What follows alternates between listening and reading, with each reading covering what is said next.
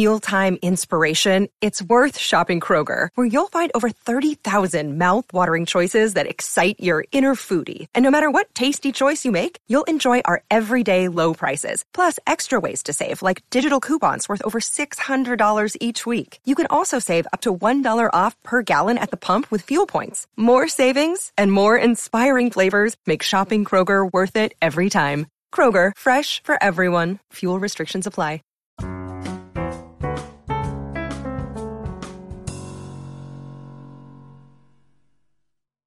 Today is the 280th birthday of the American portrait artist Charles Willson Peale.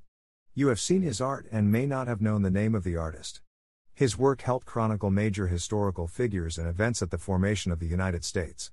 The world is a better place because he was in it and still feels the loss that he has left.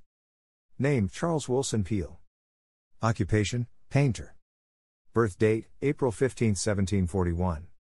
Death date February 22, 1827. Place of birth, Chester, Queen Anne's County, Maryland. Place of death, Philadelphia, Pennsylvania. Best known for, Charles Willson Peale was an American painter best known as one of the most prolific artists in the late 18th and early 19th centuries. He painted more than a dozen heroic portraits of George Washington. Charles Willson Peale was an American painter best remembered for his portraits of the leading figures of the American Revolution and as the founder of the first major museum in the United States. As a young man, Peale worked as a saddler, watchmaker, and silversmith. His career in art began when he exchanged a saddle for a few painting lessons from John Hesselius. Peale's interest in art was heightened when he met and received advice from the well respected portrait painter John Singleton Copley. In 1766, a group of Maryland patrons sent him to London, where he studied for three years with American expatriate painter Benjamin West. Upon his return to America, Peale immediately became the most fashionable portrait painter of the Middle Colonies.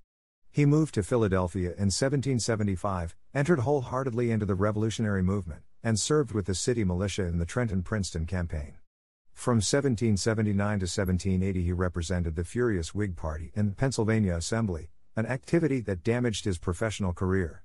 He opened a portrait gallery of revolutionary heroes in 1782 and in 1786 founded an institution intended for the study of natural law and display of natural history and technological objects. Known as Peale's Museum, later known as the Philadelphia Museum, it fulfilled Peale's objective to make wide ranging collections democratically accessible. The museum grew to vast proportions and was widely imitated by other museums of the period and later by P.T. Barnum.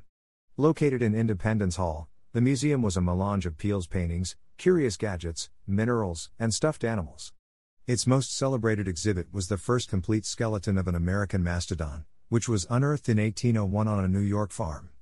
Peale, who had accompanied the archaeological expedition, chronicled the excavation in his painting Exhuming the Mastodon, 1806. In 1812, the museum was relocated to Baltimore, Maryland, and Peale relinquished its directorship to his son Rubens. In his long life, Peale painted about 1,100 portraits, including sitters such as George Washington, Benjamin Franklin, Thomas Jefferson, and John Adams. Crisply outlined and firmly modeled, his portraits reflected the neoclassical style developed in France by Jacques Louis David. His seven life portraits of Washington from actual sittings were repeated many times by himself and other painters of his family. In 1812, Peale wrote an essay to promote domestic happiness, a tract that scholars today believe may have influenced many of his portrait compositions, in which family members touch intimately and are posed in a relaxed, informal manner. Peale was a master of trompe l'oeil painting. His The Staircase Group, 1795, a life size double portrait of his sons Raphael and Titian, intentionally framed in a real door jamb and with a projecting bottom step, is said to have deceived George Washington into doffing his hat to the boy's images. Peale's brother James and his sons Raphael, Rembrandt, Rubens, and Titian were also painters.